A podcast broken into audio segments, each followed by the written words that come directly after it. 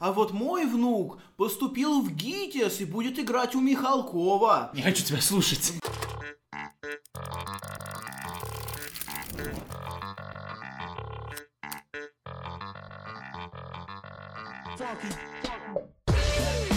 Привет, это подкаст Кинач, меня зовут Джон, а напротив меня сидит Антон Зан. Привет.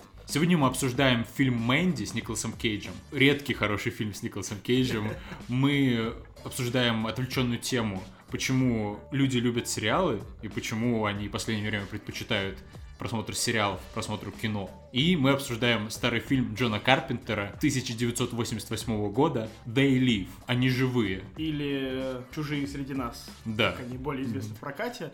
Да, короче, мы взяли все лучшее из того, что у нас было в прошлых выпусках. Мы взяли и фильм, у которого скоро премьера, и какую-то тему, и одно старое кино. Поэтому поехали.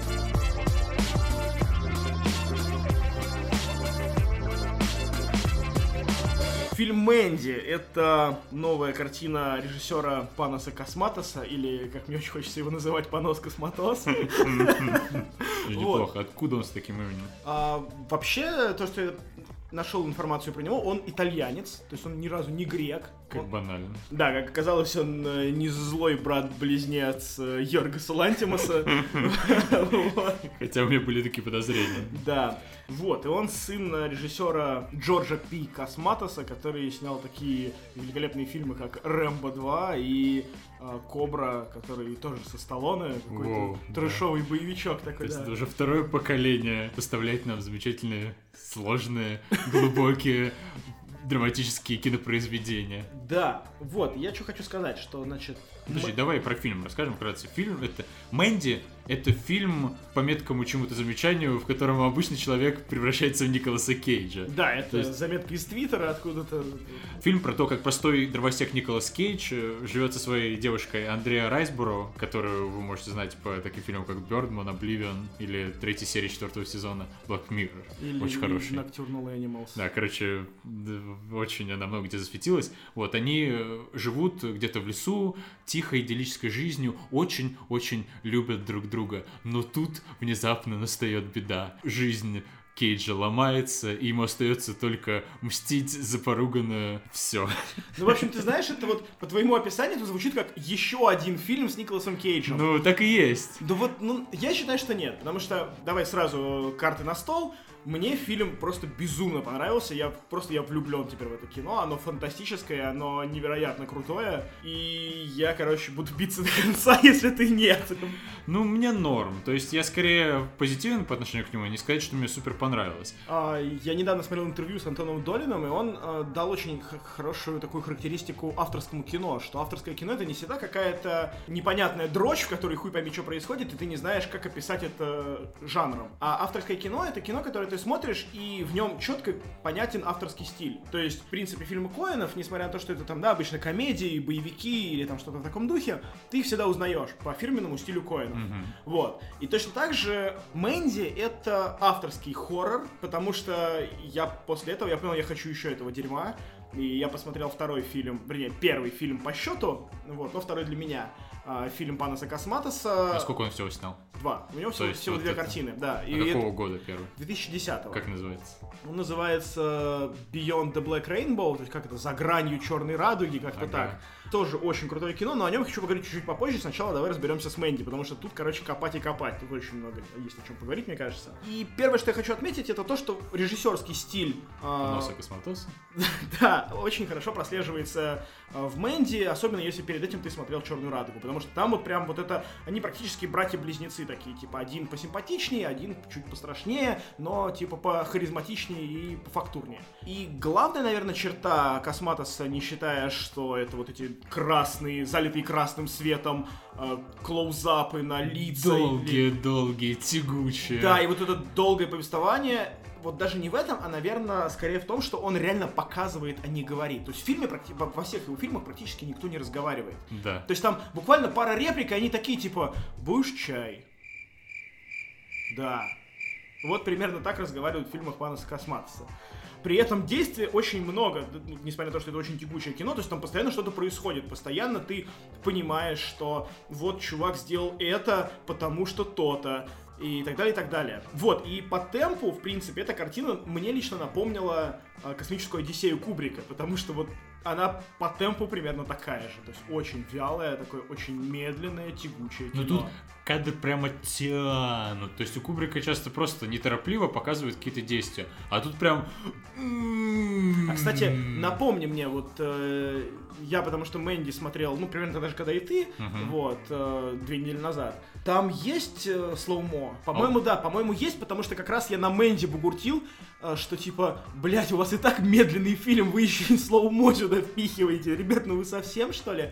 И вот я хочу поделиться своими такими эмоциями во время просмотра фильма, потому что первый час я смотрел прям такой, типа, блять, какое говно, господи, да ёб твою мать, да когда-нибудь уже что-нибудь начнет происходить Кстати, или да, нет? я струны в какой-то момент на гитару поставил, где-то вот на втором получасе, потому что я такой, блин, ну come on, ну это слишком медленно, я могу делать что-то еще Да, параллельно. да, да, да, да. Вот. А потом, короче, когда происходит, э, ну, наверное, кульминация, просто я не мог оторваться от экрана.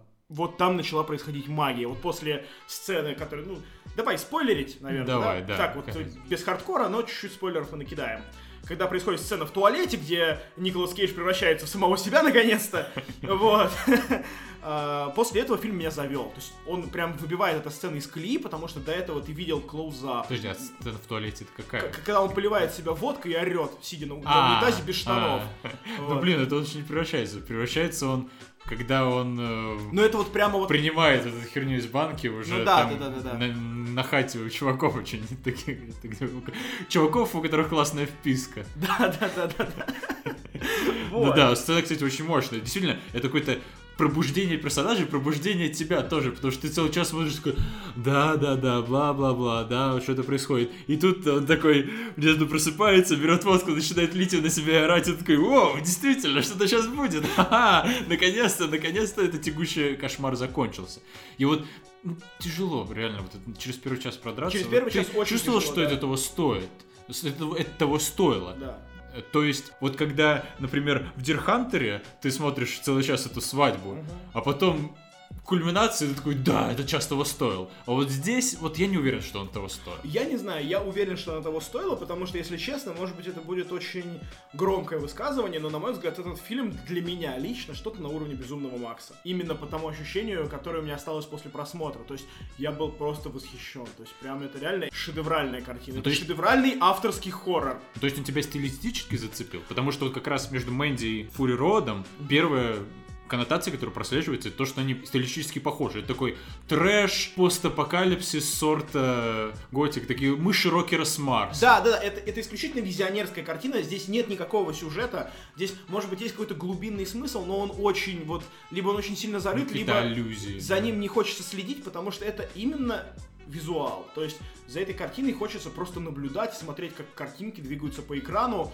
и какие эмоции у тебя вызывает просмотр этих картинок. Потому что Косматос использует очень примитивные спецэффекты, то есть банально он освещает съемочную площадку красным светом, там свет мигает, и потом накладывается какой-то звуковой фильтр на голос, и вот от этого создается какая-то такая lo-fi madness атмосфера. То есть это такое, ты понимаешь, что это просто красный свет и фильтр на голосе, но от всей вот этой фантасмагории, которая в итоге происходит на экране, тебе становится очень неспокойно, и вообще, мне кажется, этот парень лютый психонавт, потому что вот он очень как-то достоверно передает вот это ощущение тревоги, даже не тревожности, а вот измены, короче, когда ты под кислотой.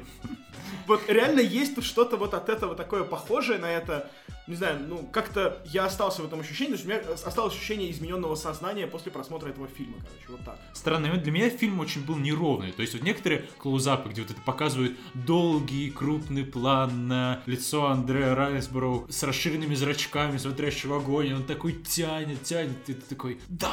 А иногда показывают какого-нибудь другого, какого-нибудь мужика, а Андрея Райсборо, и такой, нет. То есть слишком долго, не тянет, типа, не воркает. И вот некоторые стилистические особенности мне казались не очень стройными. То есть, вот, например, вот где они достают, ну, там есть момент, где вот эту вот героиню, чуваки, которые взяли ее в плен, обдалбывают специально, и от- вот этот наркотик выглядит как огромная черная оса, которая достает из какой-то банки с формалином и прикладывает к ее шее, и оса ее, типа, жалит, ну, и происходит у нее наркотическая интоксикация. И вот этот элемент сам по себе крутой. То есть, вот этот крутой визуал и прикольная такая стрёмная какая-то фигня. Но, на мой взгляд, он фильм как-то не совсем вписался. То есть, я никак не мог выстроить у себя ровную картину того, что же мне показывают. То есть, это ли мир, где какой-то происходит трэш, и реально они дудят в какую-то дудилку, приходят всадники какие-то э, на железных конях, и что-то творится страшное, или это просто все ёбнулись от э, суперкрутой кислоты. Типа, я не мог вот именно выстроить э, что мне показывают конкретно, какую-то в коробочку положить его. Возможно, в этом и смысл авторского кино, что оно вне жанровое, что не удается положить его в какую-то коробочку. Но вот меня от этого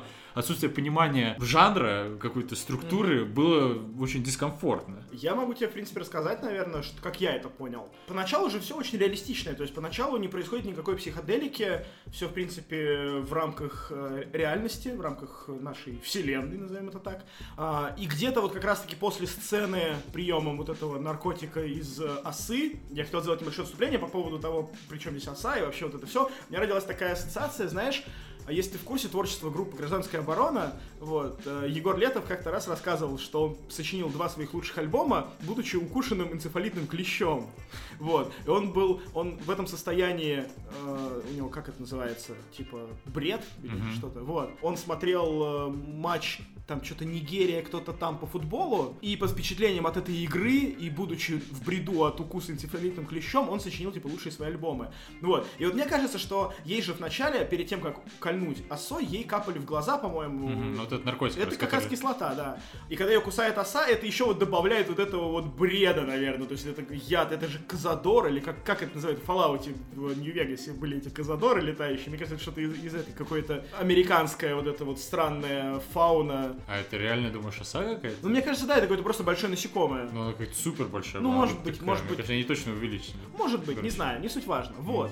И где-то с этих пор, даже нет, не с этих пор, а где-то с момента того, когда Кейдж начинает мстить, это превращается в его фэнтезийный такой путь э, героя за местью. Да, да, то есть герой, который следует за своей целью. Да, и именно поэтому- Орфей, спускающийся в царство Аида. Да, да, да, да, да. И именно поэтому как бы вот вырастают вот эти горы какие-то, которые абсолютно там не могут быть, вот эти вот, да, такие горы с загнутыми пиками, которые образуют как бы арку такую, которая очерчивает его путь к, к этим бесам, вот, то есть, ну, это уже реально превращается в фэнтези, вот эти Да. мультики, которые вставляются, которые очень в стиле э, мультфильма Heavy Metal, м, Ну это вообще он весь э, апеллирует к этой стилистике такого трэш-фантастики Да, да, да, 70-х и 70-х годов, где там какие-нибудь ворлоки, облачен, там чародеи, облаченные в железные доспехи, где Да, на да, другой планете из вулкана достают сердце зла, которое вызывает сатану, то есть вот подобная Да, дичь. И даже вот этот момент, когда он кует себе топор, Да. я, кстати, заметил, что очень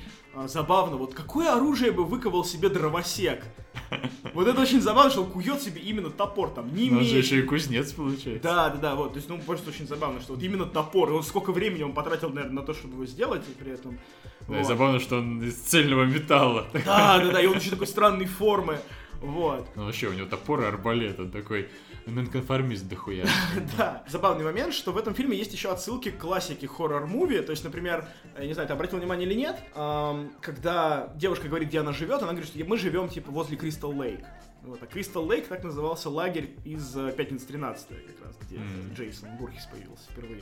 Окей. Вот, и была еще забавная отсылка, не знаю, это одновременно к техасской резне бензопилой, конечно, в первую очередь, когда вот этот вот мужик с длиннющей бензопилой и Кейдж с этой своей маленькой ко- короткоствол Кейджа. Да, и он роняет его на бензопилу. Да, да, да, вот, и это прямо тоже четкая отсылка к э, Texas э, Chainsaw Massacre, но при этом мне в этом видится тоже какая-то, наверное, еще отсылка к э, Evil Dead, потому что тоже Эш, бензопила, ну как-то, ну то есть, типа такое каноничное оружие Это в хоррор-муви. очень важный элемент стилистики. Вот он очень Да. вписывается вот в эту Да. их такую стилистику картинки с кодами для Сеги.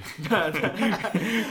Вот, и в итоге, короче, картина, да, превращается в какое-то техногенное фэнтези хоррор-муви. Короче, мне очень понравилось то, что, что я увидел. Ну и он такой еще очень похож на комикс какой-то. То есть вот именно на иллюстрации. Нам показывают калейдоскоп из различных ярких, сочных визуалов. И мы сами должны это собрать в какое-то повествование. И вот моя главная проблема, что мне это было просто медленновато. То есть я готов был собрать этот калейдоскоп, некоторые повествования у себя в голове, но чуть поменьше нужно быть тянуть, потому что, ну, 2018 год на дворе, как бы... Возможно, но мне кажется, опять же, учитывая то, что я посмотрел э, Beyond the Black Rainbow, как бы я понимаю, что это уже авторский стиль, и чувак хочет так снимать, пускай снимает, я с этим окей. Вообще, в принципе, как описать этот фильм одним предложением? Вот, короче, в моей голове это, знаешь, такой порно-грайнд-кор э, клип, растянут на 2 часа, потому что все порнограйнд кор клипы, которые я видел, они примерно вот так выглядят, только не, не такие артистично хорошо построенные. Вот, это обычно... Порнограйнд кор это группа типа Анал Носорог? Нет, Анал Носорог не, не настолько порнограйнд. Порнограйнд это, я не знаю, это какой-нибудь... Что, еще хуже? Да, еще хуже. Вот. кошмар. Вот, да, у них обычно клипы, да, тоже про то, как э, мужчина насилует девушку, потом э, э, во время оргазма разбивает ей голову камнем и закапывая ее, на него спускается бог громовержец и повергает его молнией, и потом мир сгорает в красном пламени, ну, примерно такие, а, и да, и все они обмазаны говном еще. Ну, примерно так я, я себе представляю эти фильмы, да, и, в общем, Мэнди это вот такой клип только на два часа. И здесь, знаешь, важно еще подчеркнуть роль Николаса Кейджа, потому что, на мой взгляд, вот без него этот фильм мог бы нормально существовать. Я считаю, что он не сделал здесь никакого важного актерского вклада. Здесь мог быть любой другой актер, абсолютно. Кейдж здесь ничего не наигрывает. Здесь нету никакого актерского перформанса. Тут реально ничего нет. Там в конце только вот какое-то безумное его лицо. Но это просто смешно было. Да, ну, в принципе, оно просто кровью обмазано вообще дико. Да. Кейдж тут играет такую мета-роль. То есть, как бы, неважно, что конкретно тело Кейджа снято на камеру в рамках этого фильма, но то, что вот этот вот Николас Кейдж как персона, как медийный какой-то ну, силуэт, как человек-мем, делает ну некую рекламу и кассу этому фильму. То есть если это был не Кейдж, а просто какой-то человек, мы, может быть, с тобой не узнали бы про этот фильм, потому да, что мы про него узнали именно как «Вау, фильм с Николасом Кейджем здорового человека». Вернее, фильм здорового человека с Николасом Кейджем. Блин, как? Ну, короче, э, Кейдж именно вложил сюда свой вот этот вот ебанутый флер. А играть мог бы не он, да. Вот. А что касается Beyond the Blank Rainbow, попробую вкратце описать, про что этот фильм. Э, тайные лаборатории, в которой пытаются разработать гормон счастья, что ли, ну или просто пытаются счастливить людей, сидит девочка, э, которая обладает явно какими-то способностями. Каждый день ее допрашивает какой-то очень э, странный мужчина, который похож на Кристиана Бейла для бедных. Вот. И, в принципе, первая часть фильма это про то, как он с ней общается через стекло, а девочка сидит и молча смотрит в пол. Вот. При этом тоже все это залито либо красным светом, либо голубым светом очень э, крупные планы, и в какой-то момент оказывается, что все это происходит в 83 году, но это примерно такой ретро-футуризм. В какой-то момент оказывается, что девочка телепат, а она умеет взаимодействовать с человеческим сознанием на каком-то странном уровне. Мы выясняем, что доктор, который положил начало вот этой науке по разработке гормона счастья, он лежит в этой же клинике уже на смертном одре и бахается героином, а вот этот... Да, ведь гормон счастья это уже изобрели. Фак. Вот, а вот этот Кристиан Бейл для бедных, он, значит, ему помогает ставиться, и при этом он один из первых его экспериментов, и тут вообще начинается какая-то фантасмагория. Кристиан Бейл. Да. Тут начинается фантасмагория в духе э, моего любимого Stranger Things, когда человек попадает в параллельное измерение и там видит Бога. И все это очень еще странно снято в каком-то залитом белым светом мареве. И, короче, происходит реально фантасмагория. Вот, если вы не знаете, что значит это слово, посмотрите Beyond the Black Rainbow. дикие, да. И в какой-то момент оказывается, да, что, в общем, этот чувак, он тоже такой безумный полутелепат, полупотустороннее существо. Девочка сбегает из этой клиники и пытается вернуться в мир они гоняются друг за другом, и в конце у них происходит очень нелепая дуэль, когда чувак просто спотыкается, падает головой об камень и умирает. Вот. Но при всем при этом там очень много сцен, которые, знаешь, как будто бы Косматос, снимая Мэнди, пытался переснять и сделать получше, потому что есть та же сцена, когда а, вот этот Кристиан Бейл для бедных едет за рулем автомобиля, смотрит в бок и видит там себя молодого. Один в один сцена, как в Мэнди, mm-hmm. когда Николас Кейдж тоже едет, собственно, в машине, облитой кровью. Есть очень много, ну, опять же, вот эта тема с красным светом, то есть это прям четкий, узнаваемый стиль Косматоса. Вот. И это прям такой ретро-футуристичный, ну не манифест, но, в общем... Кинокомикс такой. Да. И здесь я хочу такую маленькую черту подвести, что Beyond the Black Rainbow, в принципе, стал законодателем жанра retrowave, тогда, когда о нем еще никто не знал. На мой взгляд, жанр retrowave, который сейчас уже, мне кажется, сбавляет обороты, но некоторое время назад был супер популярен, зародился где-то году в 2002 в узких кругах геймеров, гиков и вот этих всех, когда вышла игра Hotline Miami. Вот, тогда все такие, вау, типа, вот эта музыка из приставок, типа, вау, круто, кислотные краски, бомберы, э, старые тачки, биты, маски, вот это все, короче, неон, это все так здорово и круто. Вот, и в будущем это начало отражаться и в кино, и да, и вот засилие киберпанк картины, которые нас, э, которые нас радовали последний год. Я, конечно, оговорился, э, Hotline Miami вышел в 2012, а Beyond the Black Rainbow в 2010. Вот, и то есть тогда картину никто не заметил, все ее просто пропустили мимо ушей, мимо глаз, потому что тогда еще не было моды. Мгм. И вот в кино, наверное, официальный приход вот этого retrowave жанра, мне кажется, состоялся на картине Николаса Виннинга Рефна «Драйв». Потому что там вот это прям тоже, там неон вот этот вот, close-up ы, музыка вот эта странная такая, похожая на музыку из старых боевиков. Вот. И, и все тогда приняли, все такие, да, вот это круто, вот это нам нравится. А при этом Beyond the Black Rainbow, на мой взгляд, гораздо глубже именно визуально, чем Рефн любой. То есть Рефн спиздил. Я не скажу, что он спиздил, там очень мало прям конкретных заимствований, но, скажем так, он э, сделал из этого массовое кино, потому что, ну, все-таки Beyond the Black Rainbow, оно для чуваков, которые хотят посмотреть что-то дикое, а Драйв все-таки он на более широкую аудиторию рассчитан.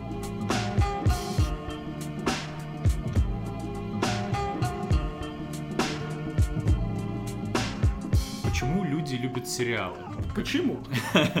Да, когда ты начинаешь знакомиться с любым художественным произведением, ты сначала должен вложить в это некоторое количество работы. То есть ты должен вложить психическую энергию в то, чтобы разобраться, кто все эти люди, какие у них характеры, что происходит, в каком мире мы находимся, какие взаимоотношения ну, были у героев до того, как фильм начался, куда мы идем, что можно, что нельзя. Тебе нужно вложить в это какие-то усилия. И потом, как э, проценты, как дивиденды с этих инвестиций, ты получишь профит от того, что ты погрузишься в историю, вникнешь в нее и проживешь ее вместе с героями. И главная проблема фильмов в этом контексте в том, что они очень короткие. То есть каждый раз, когда ты хочешь сесть и посмотреть фильмак, ты должен сначала вложить силы в то, чтобы разобраться, что там происходит.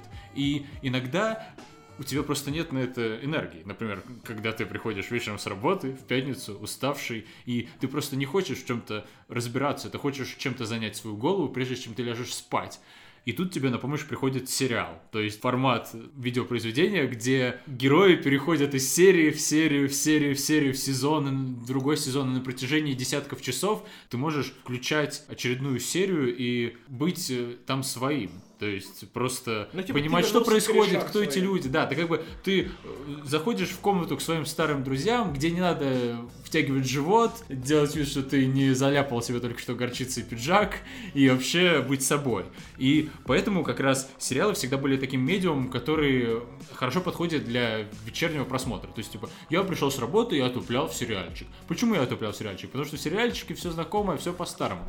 Просмотр сериала — это в какой-то степени аналог пересматривания фильма, который ты уже смотрел. Вот есть такой guilty pleasure, думаю, у каждого человека нет-нет, да и пересмотреть фильмца, который ты Ну, смотрел до этого. Да, да. потому что это хочется сделать. А почему это так интересно хочется сделать? Потому что ты уже знаешь, что там будет. То есть никаких сюрпризов. Он не будет плохим, он не будет каким-то душепереворачивающим, там не будет какие-то неприятные герои. Ты просто ты знаешь, что ты получаешь, и ты это получишь. Так же с сериалами.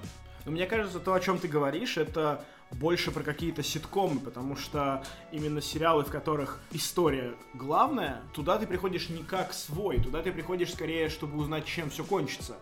А вот какие-то теории большого взрыва ты приходишь, потому что да, там мои кореша снова будут шутить про то, что вот ракета как в и лазерные мечи как в Звездных войнах, и вот это все.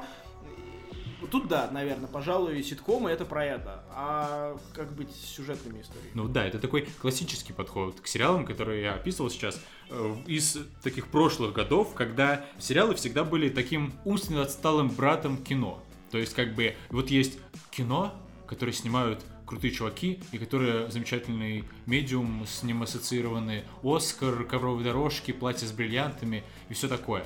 А есть э, вот люди, которым не хватает таланта, денег или сложности истории на то, чтобы сделать фильм, и они снимают вот это вот ублюдский недоформат, вот это вот сериалы, вот это вот телевидение, узкий кадр, дешевый продакшн, актерские перформансы, прерываемые рекламой подгузников и средства от геморроя. Ну, это мыльная- еще в лучшем опера, случае. собственно, ну типа да, но в Рекламой целом, мыла. в принципе, то есть как бы вот раньше не было сериала как крутого медиума. Раньше всегда было кино, а сериал это такой довесок. Ну, то есть это просто сериал, у это кого было нет развлечение для домохозяйки. да, то есть который показывали по телевизору. И вот как раз, который ты можешь прийти вечером и отупить э, в него бездумно. Ну вот смотри, у меня есть такая тема, что я до сих пор, например, отношусь к сериалам как к развлечению для домохозяек. Или там для бабушек, например. То есть вот знаешь, у стариков есть такая тема, что они очень охотно слушают истории про внуков своих друзей. Вот они сидят на лавочке перед подъездом там и говорят, а вот мой внук поступил в ГИТИС и будет играть у Михалкова.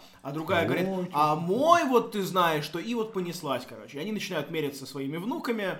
И бабушке интересно. И вот домохозяйка, когда она занята своими домашними делами, типа ей нужно что-то потреблять, какой-то контент, не знаю, глазами, ушами, чем-то. Ну, нужно, ей не хочется чувствовать себя одинокой, и поэтому она как бы приобщается к сериальному вот этому миру, потому что там разворачиваются какие-то события, они очень размазаны, их очень много, и как и всех этих событий, действий там так много, как дел у нее по дому. И поэтому она может постоянно следить за какой-то этой вялой текущей историей, что вот Сиси выйдет из комы или не выйдет он из комы. Сериалы это подкасты из прошлого. То есть это такая вещь, которую ты можешь слушать на фоне, при этом занимаясь своими делами. Потому Да. что ты в целом знаешь, что там происходит.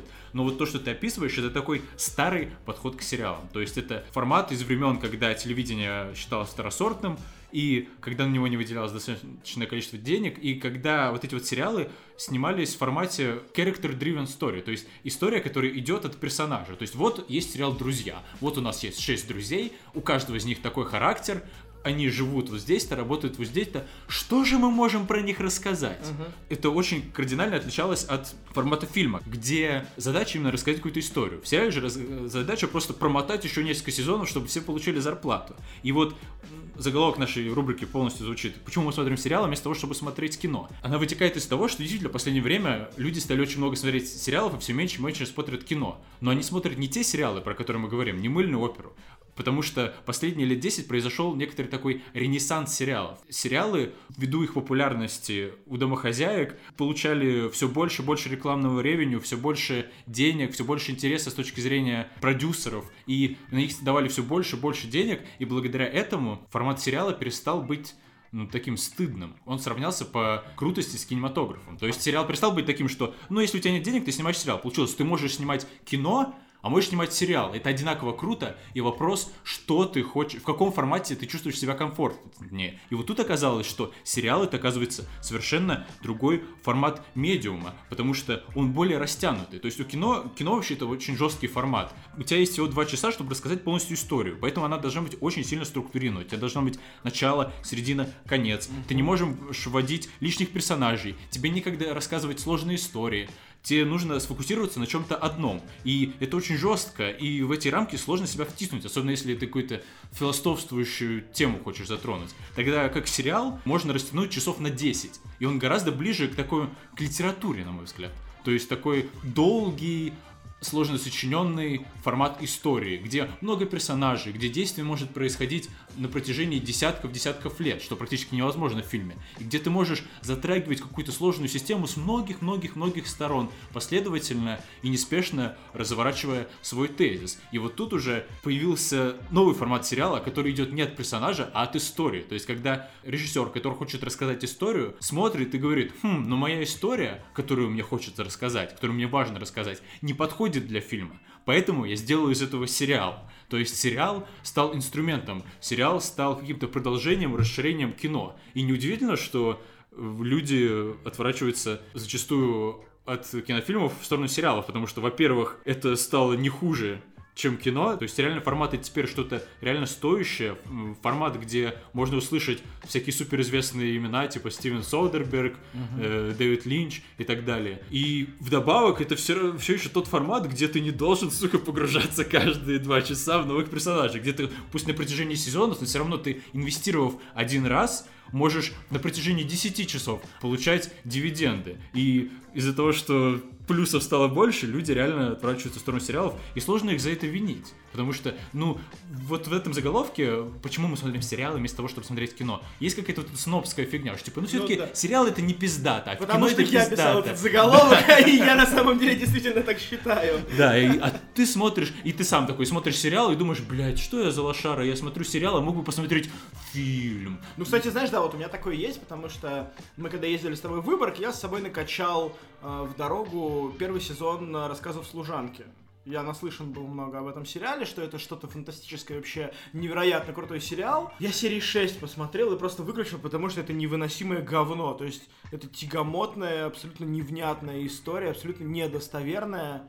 Ну, то есть тебе просто не понравилось? Мне не понравилась история, да, я не, я не говорю, что, в принципе, жанр сериалов это говно, но все мои последние опыты с просмотрами сериалов заканчивались достаточно плохо. Но я не могу вспомнить, много. Я не могу вспомнить ни одного хорошего сериала, начиная вот с True Detective. Вот где-то вот после него я не видел ничего такого, что я не, немного пытался, но ничего внятного не, я ну, какие-нибудь комедийные шоу ты же смотришь, там какой-нибудь Божек Хорсман, там Рик и Морти, это что же сериалы? Ну хорошо, нет, но это, это мультсериалы, все-таки мультсериалы это немножко другое, на мой взгляд. То есть мультсериалы это больше этот скетч-шоу такое для меня. Тот же Рик и Морти, да, который я там безумный фанат и mm-hmm. люблю и обожаю я смотрю просто потому, что, да, это такая, типа, зарисовочка на 20 минут, короче, которую можно посмотреть, подпожрать, весело погыкать и поудивляться тому, как Харман придумывает эти чудесные шутки-прибаутки. А что касается сериалов, не знаю, ну вот, что сейчас вообще хорошего? Ты так много рассказывал про вот эти story driven ну вот смотри, простой пример. Я вот сейчас смотрел новый сериал Тейлора Шеридана «Йеллоустоун», который рассказывает про то, как в долине Йеллоустоун происходит неовестер.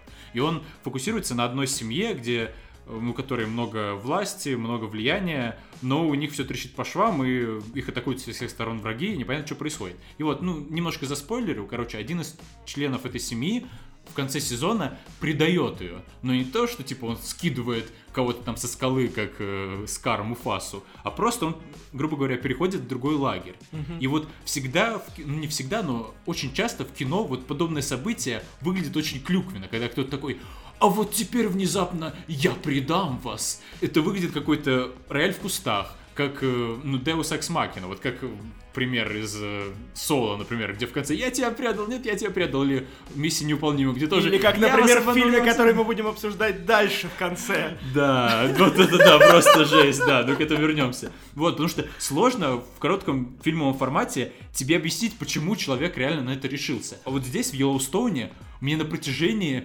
9 часов со всех сторон показывали взаимоотношения внутри этой семьи. Отношения одних людей вот к этому члену, который их предал, какие-то флешбеки в прошлое. Долго-долго, последовательно и тщательно объясняли мне его чувства. И когда на девятом часу он все-таки переходит в другой лагерь и говорит, я чувствую себя свободным. Я смотрю на него и говорю, блин, чувак, я тебя понимаю. Может быть, я не поступил бы точно так же в твоей ситуации, но я определенно вижу твой поинт, и я не готов тебя обсуждать, осуждать. И вот это такое было крутое осознание, которое, ну, в кино не всегда бывает. То есть кино невозможно действительно настолько глубоко погрузить тебя. Реально единственный способ то же самое показать в кино был бы, если бы это был фильм тупо про это. Тупо как вот этот чувак вот в этой семье ее предал. Но в сериале это просто одна из частей э, сложного повествования, сложного мира, в который ты погружаешься. Это как в какой-то степени такая франшизный вайб. То есть, как вот есть фильмы Марвел, которые из фильма из фильма переходят один и тот же мир. И мы уже знаем, что мы видим, бла-бла-бла. Но внутри этого мира существуют разные истории. И точно так же в сериале. Как бы внутри одного мира существует одновременно много историй, и ты их последовательно смотришь одну за другой. И это просто, это другой формат. И вот насчет того, что ты говорил про Handmaid's Tale, как это, рассказ служанки. Тут, ну, как бы, твоя претензия в стиле, я просто посмотрел это, и, и это хуйня. Да. Как бы, единственное отличие от фильма в том, что ты потратил больше часов. Да, То есть да, ты да, потратил да. 6 часов на просмотр 6 серий, а ты мог бы посмотреть целый фильм там за 2, за 2,5. Но тут фишка в том, что надо просто уметь вовремя дропать. Вот реально, я в последнее время стал смотреть больше сериалов, и мне позволяет это делать мой новый подход. То есть просто я дропаю сериал, как только мне появляется хоть маленькая мысль о том, что его надо дропнуть А, например, Sharp Objects. Несмотря на то, что я люблю Эми Адамс, несмотря на то, что это новый сериал HBO, и он типа крутой, я дропнул его на третьей серии просто потому, что я понял, хватит, мне не интересно. Мне не нравится подход к истории, который вы выбрали. И как бы просто не надо жалеть. Сериалов столько, что ты можешь реально посмотреть по пилоту каждый день, и никогда они для тебя не закончатся. Они выходят гораздо быстрее, чем ты будешь смотреть. Даже если будешь читать по целому тайтлу в день. Угу. И просто нужно вот не тратить на них это время. Просто заходит, смотришь, не заходит, не смотришь. Но это как книжки. Вот книжки тоже надо уметь дропать. Вот, я, вот этому я еще не научился. Ну вот смотри, ты говоришь про то, что сериал это очень много каких-то вселенных, внутри вселенных, внутри вселенных, внутри вселенных, да? Не, ну, грубо ну, говоря... Ну, там ис- истории с историями, с историями. Ну, просто... не, подожди, не вселенная внутри вселенной, внутри вселенной, а просто это, ну, какая-то целая вселенная. Я понимаю, да, да, mm-hmm. что там очень много историй, то есть у тебя не одна сюжетная да, линия, да. а несколько... Вот, и, и, наверное, ты сейчас очень грамотно выделил мой консерн с просмотром сериалов в том, что я устаю следить за несколькими сюжетными линиями. То есть вот, например, один из моих любимых, наверное, сериалов «Мистер Робот». Угу. При этом я люблю, честно, только первый сезон. Второй уже, ну так, Третий, я вот, честно, я не могу до сих пор вспомнить, я смотрел его или нет, потому, ну, то есть понятно уже, что, ну, вообще каша. То есть первый сезон сконцентрированный четко на персонаже. Даже вот я знаю, тебе кажется лишним история с э, этой бабой-дилером. Угу. Вот. Э, мне, тем не менее, она нравится. Я считаю, что она хорошо раскрывает всех персонажей. Да, она явно лишняя там, она как-то выбивает из колеи и нарушает нить повествования, но тем не менее она вписывается туда, на мой взгляд, неплохо вписывается. Вот, и вот это одна сюжетная линия, сконцентрированная на этих хакерах, которые, у которых есть цель, которые чего-то добиваются, и когда в конце первого сезона у них все получается, это просто вау. И вот, вот у меня прям вот эта же эмоция, когда Эллиот выходит на Таймс-сквер, по-моему, и просто вот mm-hmm. поднимает руки вверх, и вот у меня примерно такая же эмоция была в этот момент. И все. И я ждал второго сезона, думаю, блин, что же они придумают, что же они делают? А, ничего они не сделали, они просто ввели. Ну вот у нас, короче, сейчас пойдет линия корпораций, вот у нас пойдет линия ФБР, и пиздец, началась мыльная опера, добавил, что вот он спит еще с этими, с теми он спит, а вот это, короче, лесбиянка, а вот это вот вообще не устроенное в жизни. И ты такой, да ёб твою мать, я смотрел охуенное кино, такое прото-киберпанк, про крутых хакеров, которые хотят изменить мир. А в итоге я смотрю просто еще одну мыльную оперу, в которой просто всем гораздо интереснее наблюдать за тем, кто с кем спит и кто кого убьет. Ну вот Мистер Робот для меня это как раз хороший пример, потому что здесь, на мой взгляд, все пляшет от персонажа Элиота. То есть я бы с удовольствием посмотрел сериал «Мистер Робот», созданный вот в моем этом контексте вселенной, то есть где бы рассказывалось подробно про всяких хакеров. То есть есть вот Эллен, он хакает вот так, а есть его подружка Марта, она хакает вот так, и у нее на работе другой босс, и тоже он ее чуть не спалил за то, что она там что-то хакнула, и вот этот, чтобы мир, он был сложный, интересный, и меня с ним знакомили. А тут же просто у нас есть такой Эллиот, он такой эджи, квирки персонаж, и давайте про него рассказывать. Вот он хакает, а еще у него проблемы с телками, а еще у него проблемы с наркотиками. И как бы, ну, если тебе нравится Эля, ты, видимо, будешь готов и дальше смотреть про то, как у него новая телка и новая телка. Ну, и вот новая я телка. смотрел про это. Я именно я мне очень нравился этот персонаж. Я дотерпел, кажется, до третьего сезона, и просто в конце уже, ну все, нет, хватит, я больше не могу, правда, хватит, я хороший. Ну вот, а я вот смотрю этот Yellowstone, и там как раз это некий мир, некоторый сеттинг, и где много разных персонажей. То есть не могу сказать, что кто-то вот, это чувак, за которым я слежу. Просто это вот именно мир, mm-hmm. какой-то сеттинг, за которым я слежу, и в котором много людей взаимодействуют, и с разных сторон мне его показывают. И это совершенно уникальный по сравнению с фильмом формат. Вот как раз первый сезон Мистер Робота можно было в фильм упихать. Да, да, да, да. И ну так же и было, насколько я знаю, что Сэм Эсмейл хотел снять фильм, но в какой-то момент ему предложили, слушай, что-то у нас там типа то ли денег им не хватало, то ли еще чего-то им не хватало, то ли они просто передумали. Они решили снять сериал, и в итоге, как я понял, добавилась линия с вот этой вот девочкой, которая наркоманка, чтобы растянуть хотя бы там сколько там, 8 или 9 серий, по-моему, в первом сезоне. И все, и в итоге и дальше началось высасывание из пальцев, появился второй, третий сезон, который и вот сейчас на четвертом сериал заканчивается. Слава богу, господи хоть, хоть, хоть когда-то, рано или поздно. Вот, и при этом, короче, я сейчас четко начинаю понимать, э, что у нас просто с тобой разные подходы, что тебе нравятся вот эти хитросплетения персонажей, а для меня это как какая-то индуистская Бахатхарама, в которой там 3 миллиона персонажей, и если ты вдруг забыл, что у внучатого племянника Шивы у него, короче, 4 руки, а не 3, и не разглядел в силуэте, в тени, что у него было 4 руки, а не 3, то, короче, ты всосал сюжет и больше нихуя не поймешь. Вот я такое не люблю. Я люблю, когда сюжет сконцентрирован на одних героях, и в лучшем случае появляется один новый герой в их тусовке в следующем сезоне, как, например, в Stranger Things, который, в принципе, мне нравится. Да, у них осталась та же компания, просто во втором сезоне появился один новый персонаж. Ну, два. Вот а мне нравится погрузиться в перипетии взаимодействия между персонажами как раз. Потому что я очень часто ощущаю в фильме чувство, когда мне похеру. Угу. Хотя не должно быть. То есть, вот, не знаю, условно, приходит герой домой, а там его девушка мертвая лежит. И он такой весь грустный, а я думаю, да что ты грустишь, ну и хуй с ней. Просто потому что, не потому что я черствый ублюдок, а потому что мне не объяснили, насколько дорога вот эта телка герою. То есть Но ну, для меня это просто режиссура. рандомный человек. Ну, вот так или иначе, в фильме всегда приходится это упихивать. То есть, если это, допустим, смерть вот этой девушки, это только конец первого акта, то есть какое-то событие, которое запускает повествование и служит причиной действиям героя, то у нас нет времени тупо на то, чтобы рассказывать, насколько они друг друга любят. Это быстро, там 15 минут, вот они целуются у фонтана, вот они сидят под дубом, а вот ее убили. Я такой, нет, мне нужно хотя бы час, полтора, mm-hmm. чтобы понять, насколько она для него цена. Ну, конечно, понятно, первая серия. Ну, грубо говоря, да. И вот в сериале как раз тебя могут погрузить и заставить переживать э, героям гораздо сильнее. И самое главное, взаимодействием героя. Mm-hmm. То есть, как бы, ты легко ассоциируешься с каким-то человеком, но ассоциировать себя с этим человеком, а потом его глазами посмотреть на его взаимоотношения с другим человеком, это уже сложнее. Вот сериалы позволяют это сделать.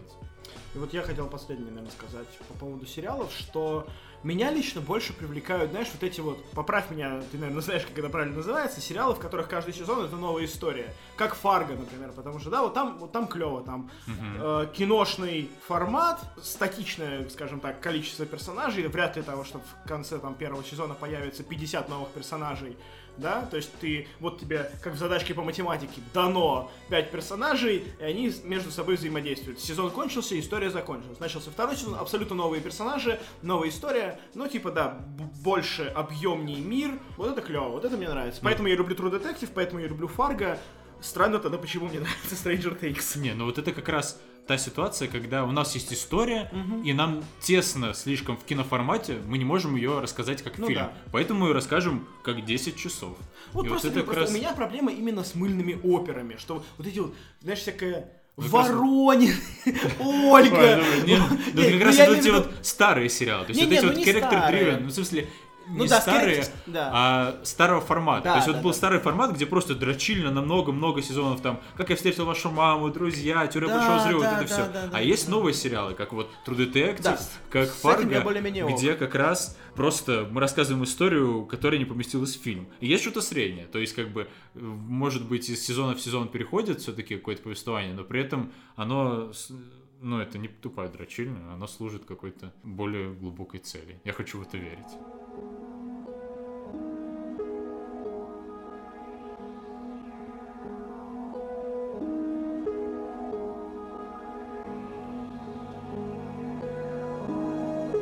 Нас была добрая традиция периодически рассказывать про какие-то старые фильмы, которые либо мы посмотрели и делимся впечатлениями, либо вам стоит обязательно посмотреть. А, в этот раз мы решили глянуть фильм «They Live», который в российском переводе звучит как «Чужие среди нас». Это фильм 1988 года режиссера Джона Карпентера. А, кто не знает, Джон Карпентер — это культовый режиссер такого хоррор, трэш, не знаю, муви, наверное, боевиков. Да, например, Хэллоуин. Да, у него на счету Хэллоуин, Побег из Нью-Йорка. А, ну и, конечно, Нечто с э, Куртом Расселом. Ах, да. Ну, Побег из Нью-Йорка тоже с Куртом Расселом. Ну, да, там... я, кстати, безумно люблю и Нечто, и Побег из Нью-Йорка. Прям мне дико нравится, хотя но если нечто, ладно, это действительно культовое кино, то вот «Побег из Нью-Йорка» это реально трешак. Но он смотрится как супер карикатура да, сейчас да, же да. просто. Ну мне так нравится. Снейк там... Плискин, я думал, ты умер. Ну там такие крутые декорации, там вообще ну, классно, прям мне дико нравится. Когда-нибудь поговорим еще об этом фильме, я думаю. Вот.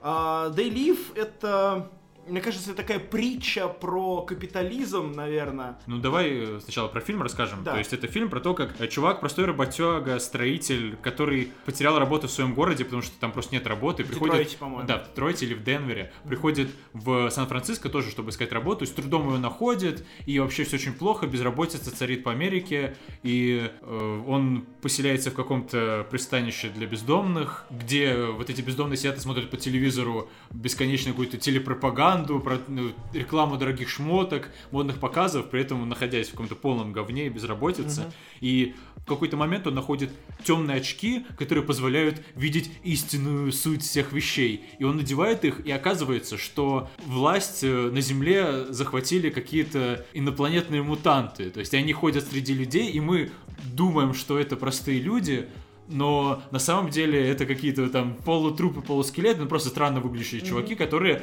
ходят среди нас. И на плакатах со всякой телерекламой и рекламой каких-то товаров на самом деле написаны какие-то команды типа «обей», «подчиняйся» или там «потребляй», «размножайся, мразь». Да, и да, да. вот э, выясняется, что вот есть этот заговор, а где есть заговор, то, конечно же, есть и сопротивление, и вот он спутывается с этим сопротивлением, и что-то начинает происходить. Мне, кстати, очень понравился момент, когда он смотрит на деньги, и там написано «This is your God». Да. Вот это прям круто было, прям Значит, сильно. это культовые вот эти вот планы на плакаты с надписями «Обей» и все такое, это, мне кажется, я видел где-то скрины из этого еще давно. То есть это Ну и, и скрины с, с этими пришельцами тоже очень часто у кого-то на аватарке Мгм. ВКонтакте у каких-то детей стоят и так далее. То есть, да, это действительно культовая картина. Ну и да, ну по сути вся эта картина построена на такой, с одной стороны, эксплуатации, с другой стороны, ироничном высмеивании вот этого существующего у всех людей мифа, что есть какие-то они. Ну, То есть тайное где-то правительство. во власти, ну даже не тайно, просто есть какие-то они, которые хотят сделать тебя тупым,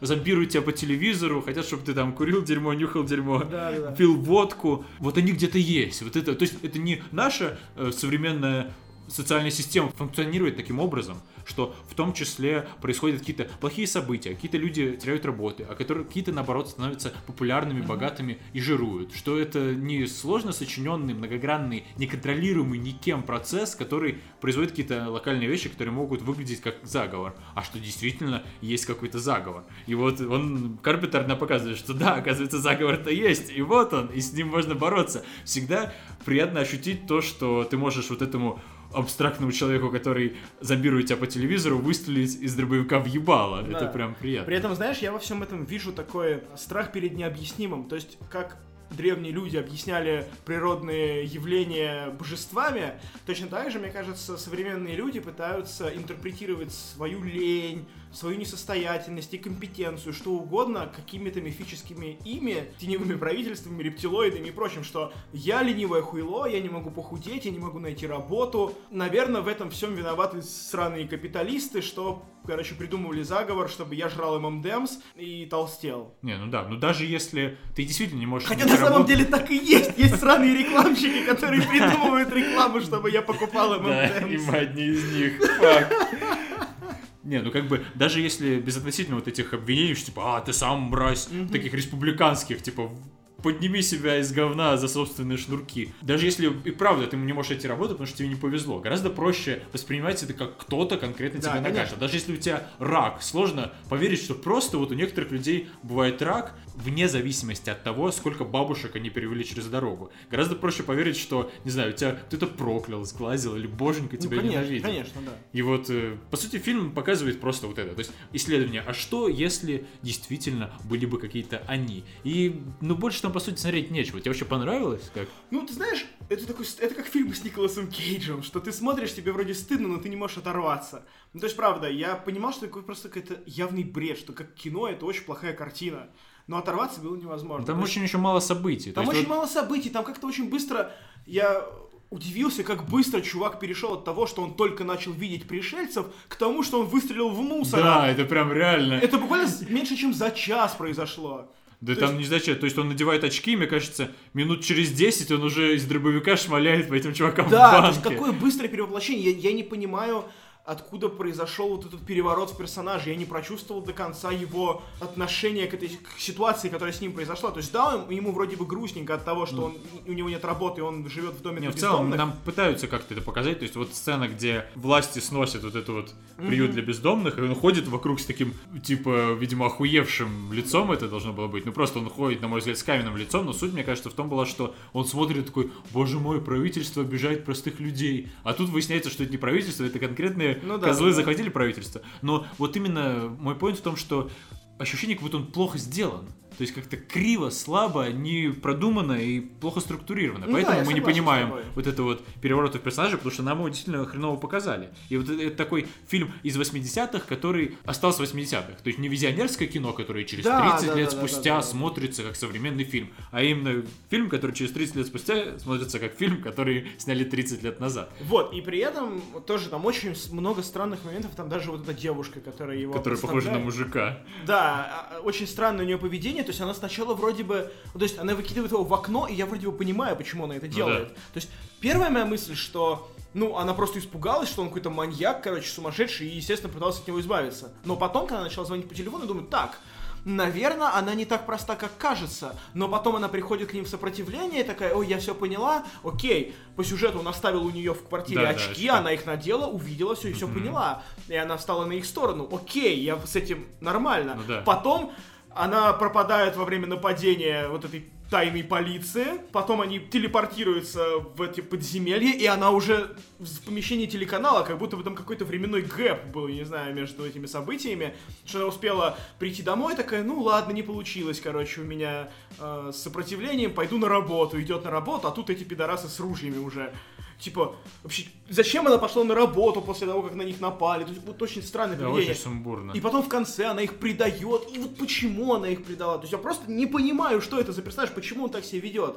Вот вообще мне это непонятно было. Ну просто плохо. Да, это просто плохо плохой сценарий. Ну именно как деконструкция вот этого вот человеческого поверия, Да. он прикольно смотрится. Но, блин, реально. больше там мало чего. Я бы его посмотрел на перемотке, там 1.25. Типа, Типа того, Не, да. ну его стоит смотреть, с другой стороны, ради драки. Ой, центре. То есть стоит сказать, что у главного героя играет Роди Пайпер. Это знаменитый рестлер из 80-х. Я хочу сказать, что у него идеальная фигура для героя боевиков. То есть он не слишком перекачан, как Шварц там в ранние годы свои, и не слишком недокачан, как э, в новых хищниках был Эдриан Броуди. Ну да, он гораздо легче поверить в него, что он действительно такой накачанный, Он прям потому что он рабочий. труд- э, трудно работает. То есть как бы он-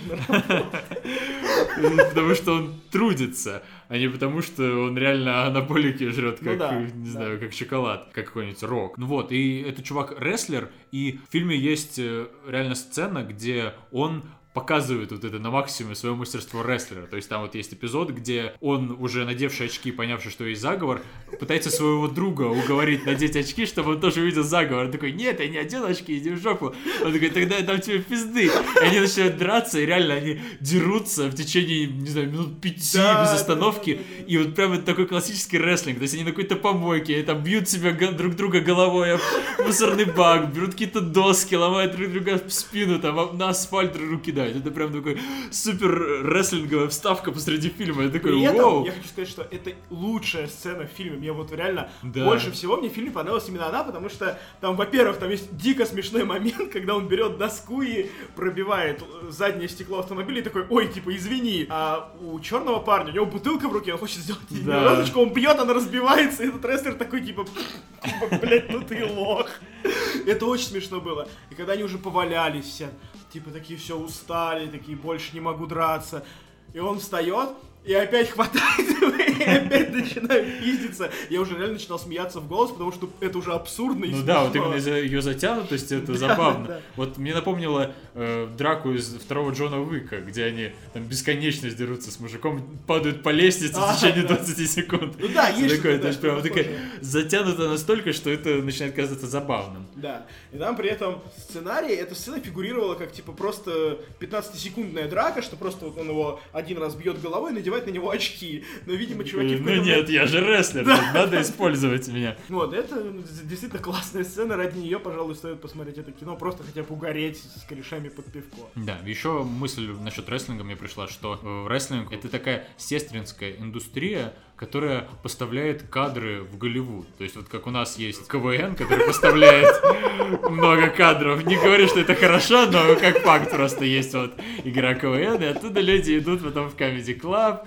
писать для всяких фильмов, для ситкомов. И есть такой симбиоз между двумя индустриями. Российской киноиндустрией и КВНом. И вот в Америке есть вот этот симбиоз между индустрией рестлинга и индустрией кино. И действительно, люди выходят из рестлинга на пенсию и идут, начинают сниматься в кино. И вот Рок также сделал, играл. Халк вот это вот, Хоган да. Роди Пайпер. И, и это со временем только разрастается. Как Джон Батиста, который снимается в Страже Галактики. То есть он уже не просто, как вот этот вот Роди Пайпер из They Live, карикатурный такой накачанный мужик, который просто с каменным лицом вокруг ходит и снимается во всяком трешаке. Он действительно серьезно интересный актер. Мне кажется, вот он раскрылся очень неплохо в Blade Runner. Да, да, вот я тоже об этом сразу думал, что там у него такая серьезная роль, он там не просто какой-то сраный качок. Да, да, да. И то есть вот уже рестлинг начинает не просто качков поставлять, а реально каких-то суперзвезд и хороших актеров. То есть он рок реально сейчас, Ну, наверное, принципе, самый Рок, да, главный очень экшн-звезда. классный чувак, в принципе. Достаточно приятный, обаятельный мужик, за которым просто прикольно смотреть на экране. То есть фильмы с ним полное говно, Ну да, но, но он- от него невозможно оторваться. Он гораздо круче, чем Арни, то есть Ну Арни да. прям э, какая-то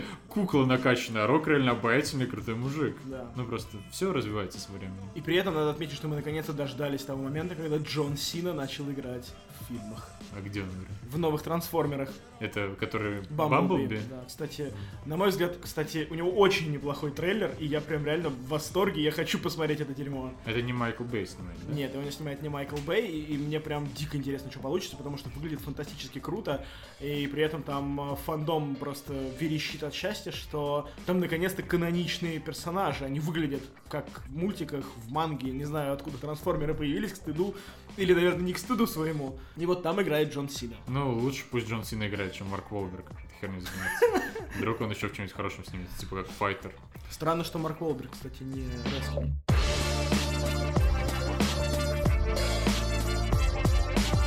Ребят, я хочу напомнить, что вы можете подписаться на нас в iTunes, скопировать ссылку на RSS э, в свой Android телефон и слушать нас так. Кроме того, мы появились э, в Google Podcasts, можете слушать нас там. У нас есть свой канал на YouTube, у нас есть даже сайт keenach.ru, то есть kinach.ru, где вы можете послушать веб-версию нашего подкаста.